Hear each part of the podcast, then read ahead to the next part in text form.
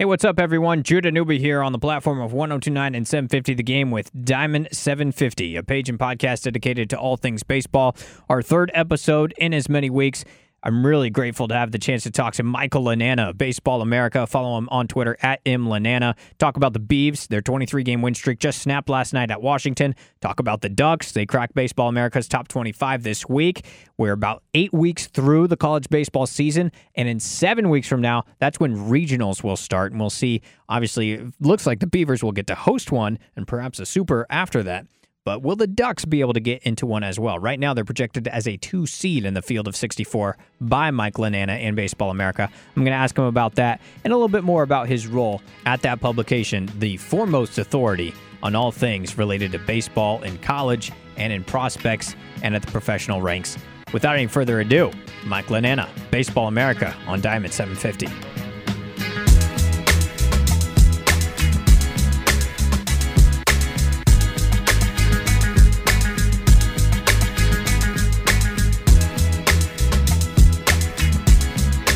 Michael Lananna, Baseball America. You can follow him on Twitter at M Lananna, L A N A N N A. That's a bit of a. Uh, it's tricky. that's almost Scrabble, Michael. That's that's no Zepchinski, but it's right on up there with. Uh, it's a little bit tricky. How are you doing this morning, Michael?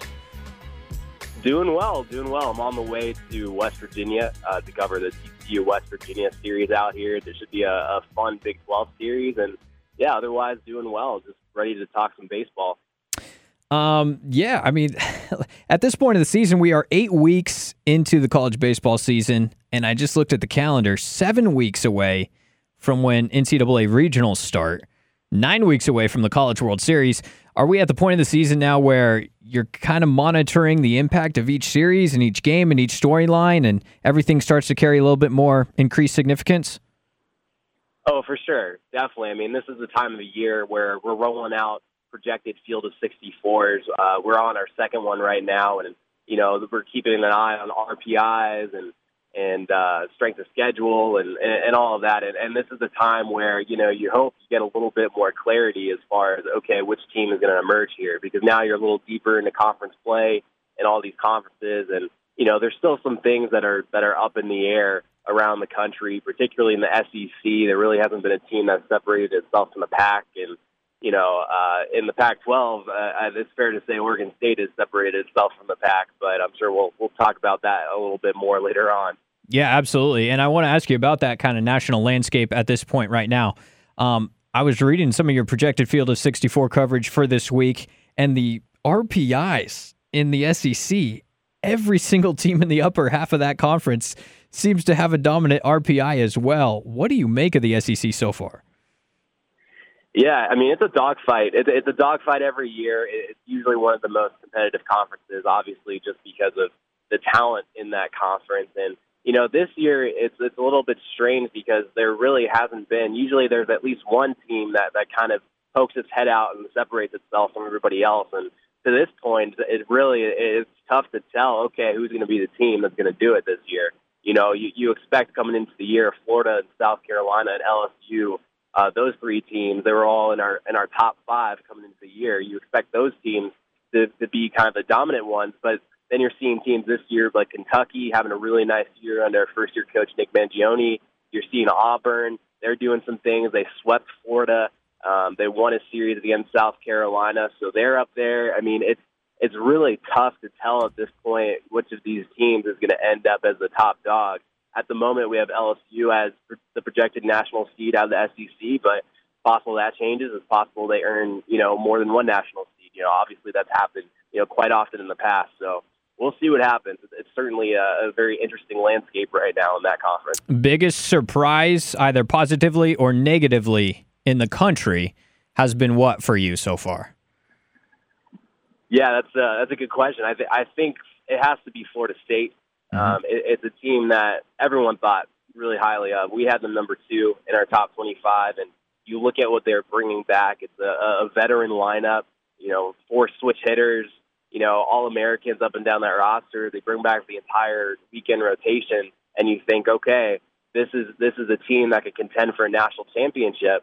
And then you look at what they've done this year, and really, it's it's been an uninspiring schedule. You look at their resume right now, and they're they're kind of on the fringes. They're they're a bubble team at the moment, just based on their resume at this point, because they really don't have a series win that they can hang their hats on right now. So um, it, it's been surprising to see how much they've struggled. They've had some injury issues, which certainly contributes to it, but you know, you, you have to think at some point that coaching staff, Mike Martin, is going to get those guys turned around. But it has been surprising to see just how much they've struggled. They're out of our top 25 for the first time 2009. So that, that tells you how surprising it is.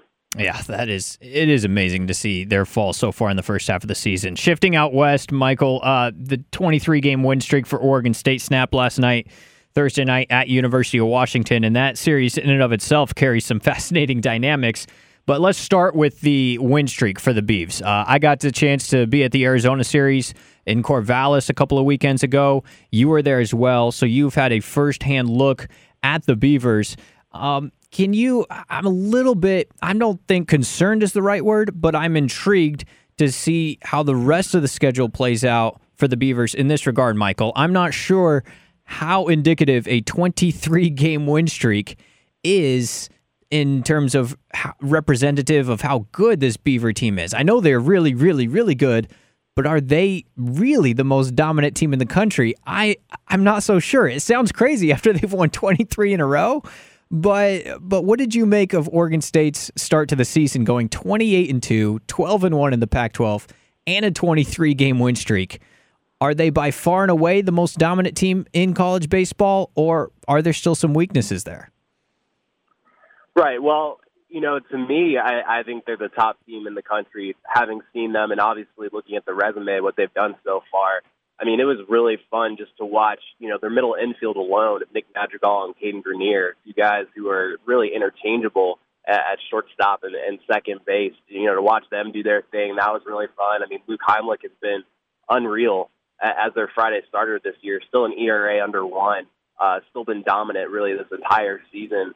And, uh, you know, it's a very, I mean, it's a team that, you know, uh, we all thought was going to be better this year than they were last year. And, and arguably they were a regional team last year. They, they were snubbed, but you looked at the resume last year and they were right there. You know, uh, certainly we had them projected in last year, but um, we certainly thought they would be better. We, we didn't anticipate this good. I don't, I don't think anyone could have anticipated a 23 game winning streak and a 28 and 2 record starting out and then starting out 12 and 0 in Pac 12 play. But I look at them and I, I do think they really stack up in terms of talent with anyone in the country. You know, I think they're right there with Louisville, and I, I think they're right there with, with TCU as well in that conversation. And I think uh, North Carolina is, is sort of entering that conversation as well with what they've done this year and the amount of depth they have, especially on the pitching side. So, you know, I think, you know, there's no perfect team out there. You know, every team has its weakness.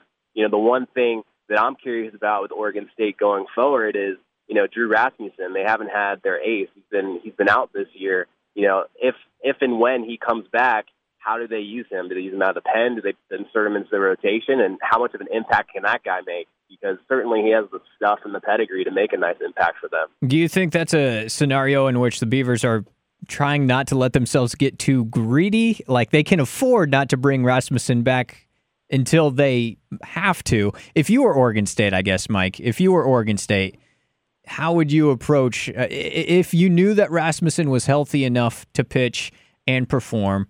How would you approach uh, going about handling a talented but relatively delicate situation like that, knowing that uh, your team's ceiling is, you know, pretty much competing for Omaha and maybe winning it all? Right, right. Yeah, you know, I would certainly, I mean, given where they are right now and, and the cushion that they created for themselves, you know, I, I think they would be correct in, in handling him with care. I mean, regardless, you want to handle him with care just because, you know, you don't want to jeopardize his future. Um, but, yeah, I mean, I, I think I would obviously, it, it depends on his health. It depends on, on what the doctors say, but, and it also depends on how your weekend starters are doing. At this point, starting pitching hasn't been an issue for Oregon State. You know, I could see them using another power arm really in the back end of the back end of the bullpen. You know, if I saw a weakness with them, when I saw them, it was, you know, I didn't see a lot of dominance necessarily out of the back end. And I feel like, you know, another power arm back there could be very helpful, especially, you know, come tournament time. If you have a guy with starting experience, a, a veteran guy, a guy who can run his fastball up to the you know the mid 90s, and you're using him for multiple inning looks out of the pen in the postseason. That can be really valuable. We've seen it in the in the past few years. You know, Florida last year had Dane Dunning, who was incredibly valuable for them out of the bullpen.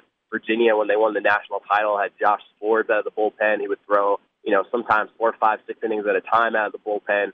You know, it's a very valuable thing to have in this day and age. So, you know, I, I'd certainly be curious to see how they use him. Uh, you know, I could see it either way. It ultimately just depends on his health, but I, if I were eh, running the team, I wouldn't be opposed to using him out of the pen in, in that sort of way.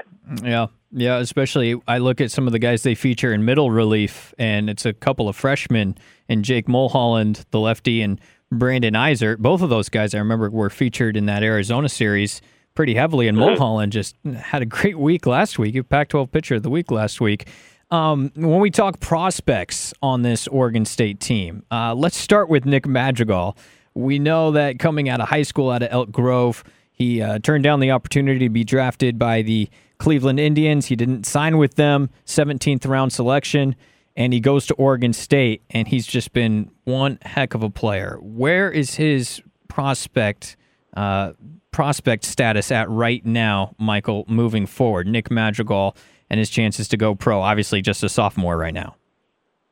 Right. Yeah. Well, next year, I mean, he's certainly going to be in the, the first round conversation, and, and a guy who you know you look at middle infielders and, and shortstop prospects. I mean, he's a true shortstop. You know, he's a guy who's going to stick at that position going forward. It's really just dependent on the bat, and he's had a really nice year with the bat this year. You're seeing some development there. I mean, he's a, he's just a really really solid player, and he, he's a guy who, if he continues with this progression, you're looking at a first round guy next year, and probably the top middle infield prospect on the board. Uh, I was certainly really impressed at my look at him, and I was impressed at my look at Cadyn Grenier too, for that matter. I mean, he was very smooth at, at both second base and shortstop, and I liked his approach at the plate, and I, I think he's made some nice strides this year after struggling a bit at the plate last year. I had Nick Madrigal on Diamond 750 last week, and I was just joking with him a little bit about his uh, his his step in the middle of or at the beginning of his swing his little lean, and how that can throw off some hitters' balance and their timing, but it seems to work for him. But Michael, knowing what you know in the scouting world, is that ever something that scouts look at and cringe a little bit on or are skeptical of? Is an unconventional swing, and do they try to fix guys? Even though it obviously it's working for Madrigal, when you try to project that swing to the next level, do you think people will try to tinker with it, or do you think he should stick with it? What's your experience been like in those situations? You know, it, it's it's mixed. It depends on how extreme it is for a hitter. I mean, usually when when anyone has kind of a, a funky aspect to their either their their batting stance or mechanics or on, on the pitcher's mound as well. I mean, usually you do see teams try to temper that a little bit once they get into pro ball. Um, although generally, you know, once you, you join a short season team right after you're drafted, they just kind of let you play with what you have, and then you know wait until until after that to the instructional league to really tinker. But yeah, you know, I you know I haven't heard anything in particular with Madrigal from scouts uh, about tweaking that, but certainly I think it's you know something that um, scouts would look at as whether or not that's something that's sustainable, whether or not you know that's going to impact his timing at the big league level, whether or not he's going to be able to catch up to a big league fastball you know, things like that. Um, it's certainly something that you hear about. I mean, the most extreme example to me that that I can think of off the top of my head is uh, DJ Stewart a couple of years ago at Florida State.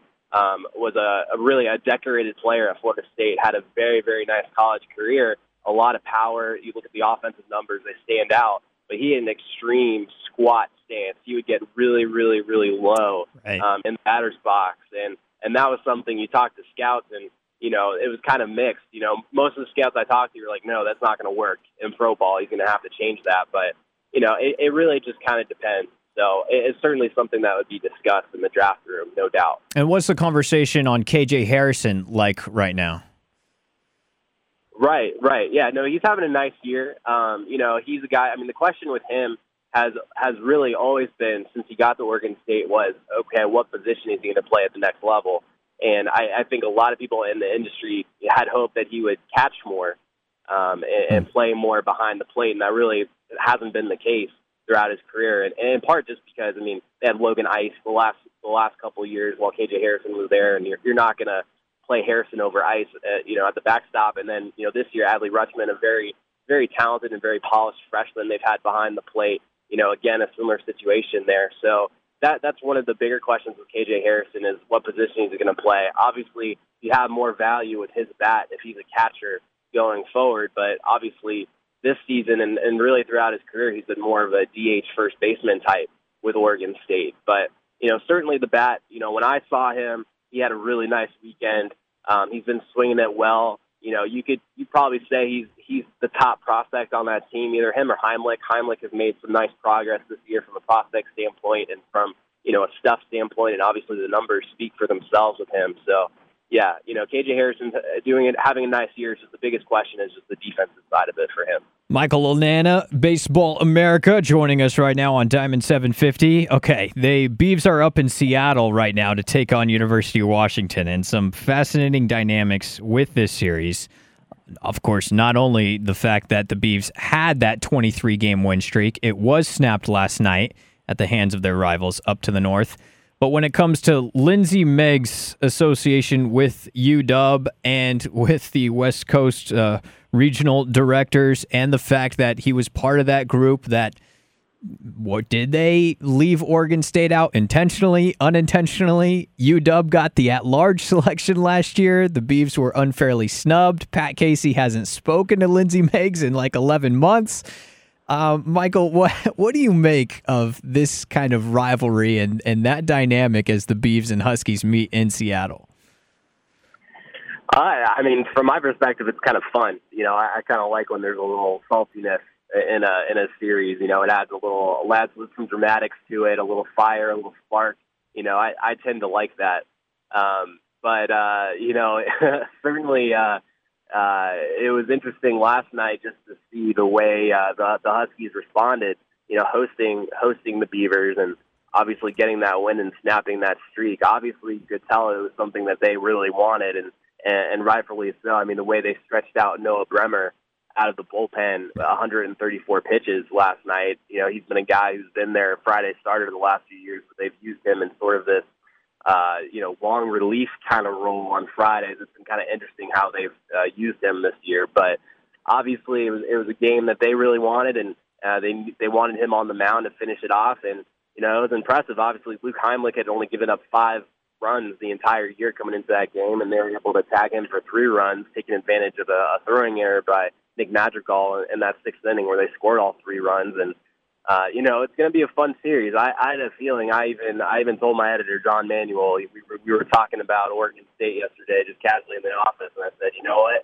I think the streak is probably going to end this weekend. Just just knowing, you know, the energy and, and kind of that saltiness in the series and uh, the bitterness there, and, and also just knowing that Washington's a good team. You know, they're a team. They've they've had some inconsistency this year, but they've been in and out of the top 25, and it's certainly a talented bunch and a well coached team and you know, obviously hosting them in Seattle, you you know, you that gives you a little bit of an advantage as well. So um, I, I wasn't sure exactly how that was going to happen. I, I wasn't necessarily expecting them to beat Heimlich last night, but you know, tip of the cap to the Huskies, and you know, I'm excited to watch the rest of the series and see what happens.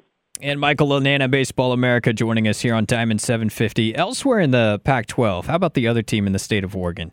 The Oregon Ducks. They crack your top 25 this week and they're piecing something pretty incredible together, including a win in the series opener against Arizona last night. David Peterson leading the country in victories. And that left-hander, I had a chance to talk with him last week. Let's start with David Peterson, Mike, the the guy that takes over the ace, the Friday night role just a year after fellow Southpaws Cole Irvin and, and Matt Krook depart the program. How impressed have you been? And I know you wrote a feature on both Peterson and the whole pitching program at, at University of Oregon recently. How impressed have you been with Peterson's performance at the front end of that rotation for the Oregon Ducks? Yeah, I mean, it's hard not to be impressed with what he's done this year. I mean, starting with, I mean, he had that 17 strikeout performance against Mississippi State earlier this year, and then you just look at the run he's been on. Uh, you know, coming into this weekend, he led the country in strikeout to walk ratio with uh, a little over 19, and that's you know five five better than you know the next highest, uh, the next best strikeout ratio in the country. And you know, you look at what he's done this year. I mean, the thing with David Peterson is he's always had the talent.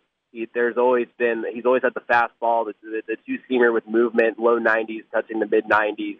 Um, he's always had the breaking ball. He's always been a guy that you could project. Okay, he could he could be this kind of pitcher, this Friday ace, his junior year. It's just a matter of putting it all together. And as I wrote in my feature on Jason Dietrich coming over as the pitching coach, his first year coming over from Cal State Fullerton, a, a very, very respected coach in the industry. You hear a lot of praise for Jason Dietrich and his pitch calling ability and his work with pitchers. You know, what he's done with, with Peterson this year is really just refine the command with him and improve his mechanics just a touch, you know, getting him, improving his direction to the plate a little bit and, you know, helping him to, you know, not you know leak out on his front side a little bit too much, and you know helping him improve his changeup and you know encouraging him to throw a few more four seamers along with the two seamer to steal some strikes and really pound the zone. You know he's really helped improve his his mindset on the mound and just his approach on the mound, and, and you see the the results. You know a lot of it is just natural progression just in his junior year and, and putting it together. But a lot of it is the, the coaching too and the hard work that he's put in. So yeah, he's been he's been incredible for the Ducks, and you know, really, you look at his outing last night, six innings, he had two runs, I believe, and that's you know a, a, a great outing by any measure, but kind of a subpar outing, you know, compared to everything else he's done this year. So that tells me how good he's been this year for the Ducks.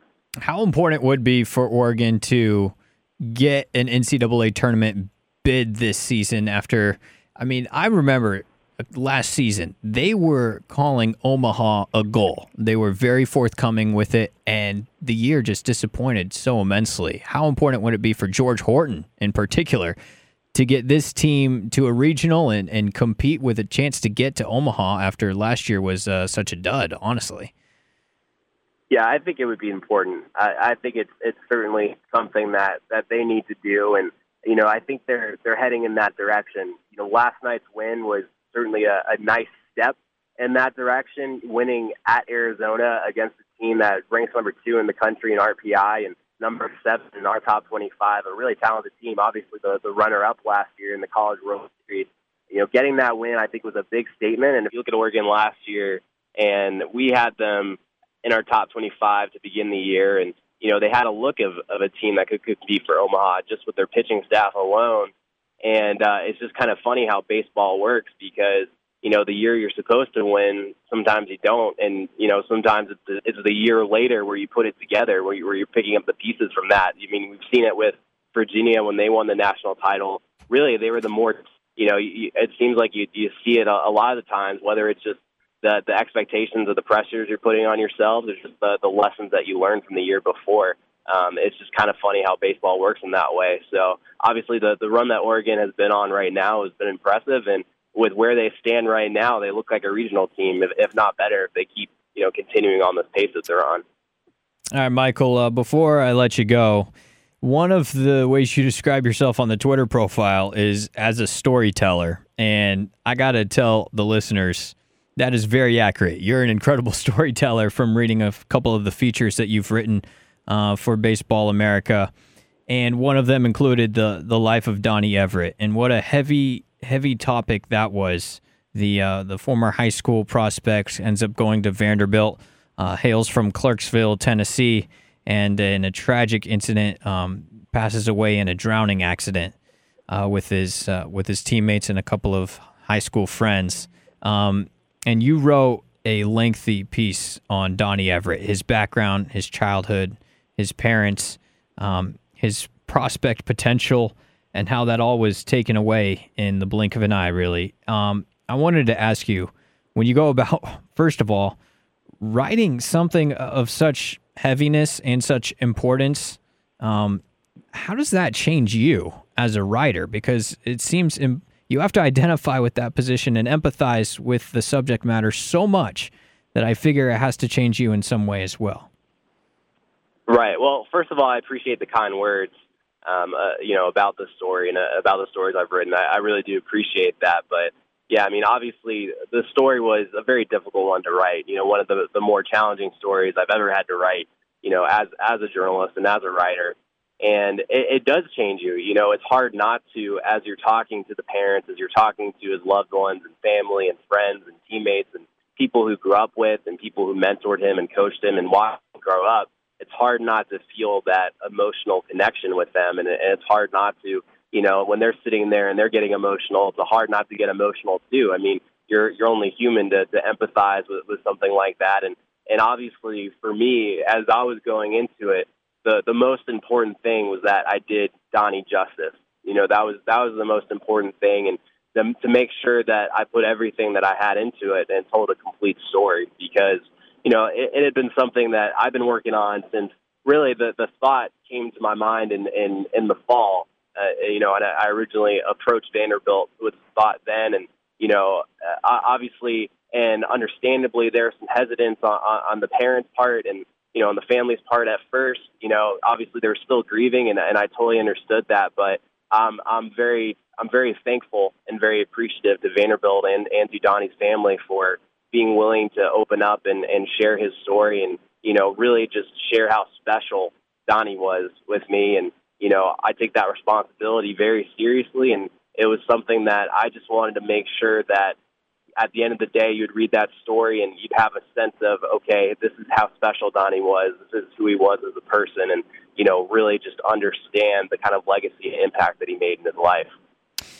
Well, I got to say, Michael, and I'm not just saying this uh, because you're the guest, but you, I affirm that goal that of doing Donnie justice. That was a very, uh, very incredible piece, and um, felt like I came to know the the kid a little bit more as well, and the man that he ended up becoming. And unfortunately, he's no longer with us, but I certainly appreciated uh, you taking the time and the effort and the energy to to write a piece like that of that significance. And uh, yeah, storytelling is such a big part of baseball as well, just just in general. Um, like I'm an aspiring play-by-play broadcaster, and that's that's 75 percent of the job is being a good storyteller.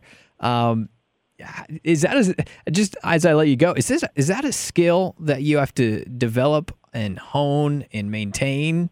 or are some people just born with natural storytelling ability? What do you, what do you think? uh, I mean, knowing my path, it's something I've been working on for for quite some time. You know, I don't think I don't think it's something you're necessarily born with. I think it's something that you you, you hone over years of of practice and really just of reading what what other people write and, and seeing how they go about it and really just familiarity with you know the narratives in, in the game and in sports and really just in life. I mean, really, because that's what you know. The, the beautiful thing I think about sports is a lot of times, you know, the game, whatever game, whatever sport, it can encapsulate life and it can encapsulate a lot of the emotions and a lot of the things that you feel. And it's really just a, a great platform just for humanity, you know, just for you know, a lot of times you see all this, you know, all these teams and, and players overcoming adversity or, you know, just just this this sense of redemption, or, or really it's just a, a, a place and a, and a you know a platform for human emotion, and it's just uh, yeah, it's it's important. I mean, because it's one thing to know the stats in a game, it's the one thing to know okay who who got the hits, who hit the home runs, and it's another thing to know you know the meaning behind it and and where these players come from and who they are as people.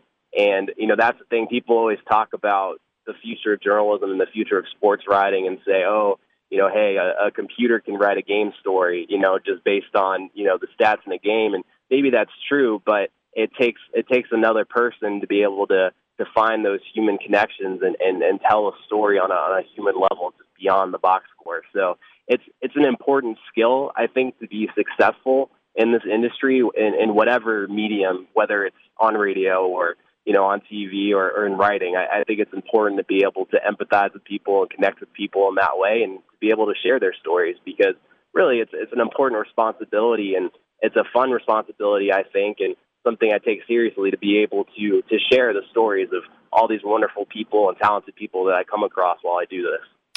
I love that. I love that. Mike Lananna, Baseball America, joining us on as our guest this week on Diamond 750. Follow him on Twitter at M as he continues the road trip to Morgantown this weekend for West Virginia and East Carolina. Hey, Mike, I liked, uh, I enjoyed getting to meet you a couple of weeks ago in Corvallis. Hope uh, we can get together soon, and um, we'll have you back on the podcast as the regionals approach here in about seven weeks' time. Thanks a lot for taking the time today. Yeah, thanks for having me. It was, a, it was a lot of fun. I enjoyed the conversation. And our thanks to Mike Lananna of Baseball America. Follow him on Twitter at mlananna. Really grateful to you all for listening. Please give me a follow at Judah Newby and follow at 1029 The Game for more from Diamond 750. Each week we'll have something new. It's all baseball related on anything and everything, connecting the sport with the Pacific Northwest region. Thanks for listening, everybody.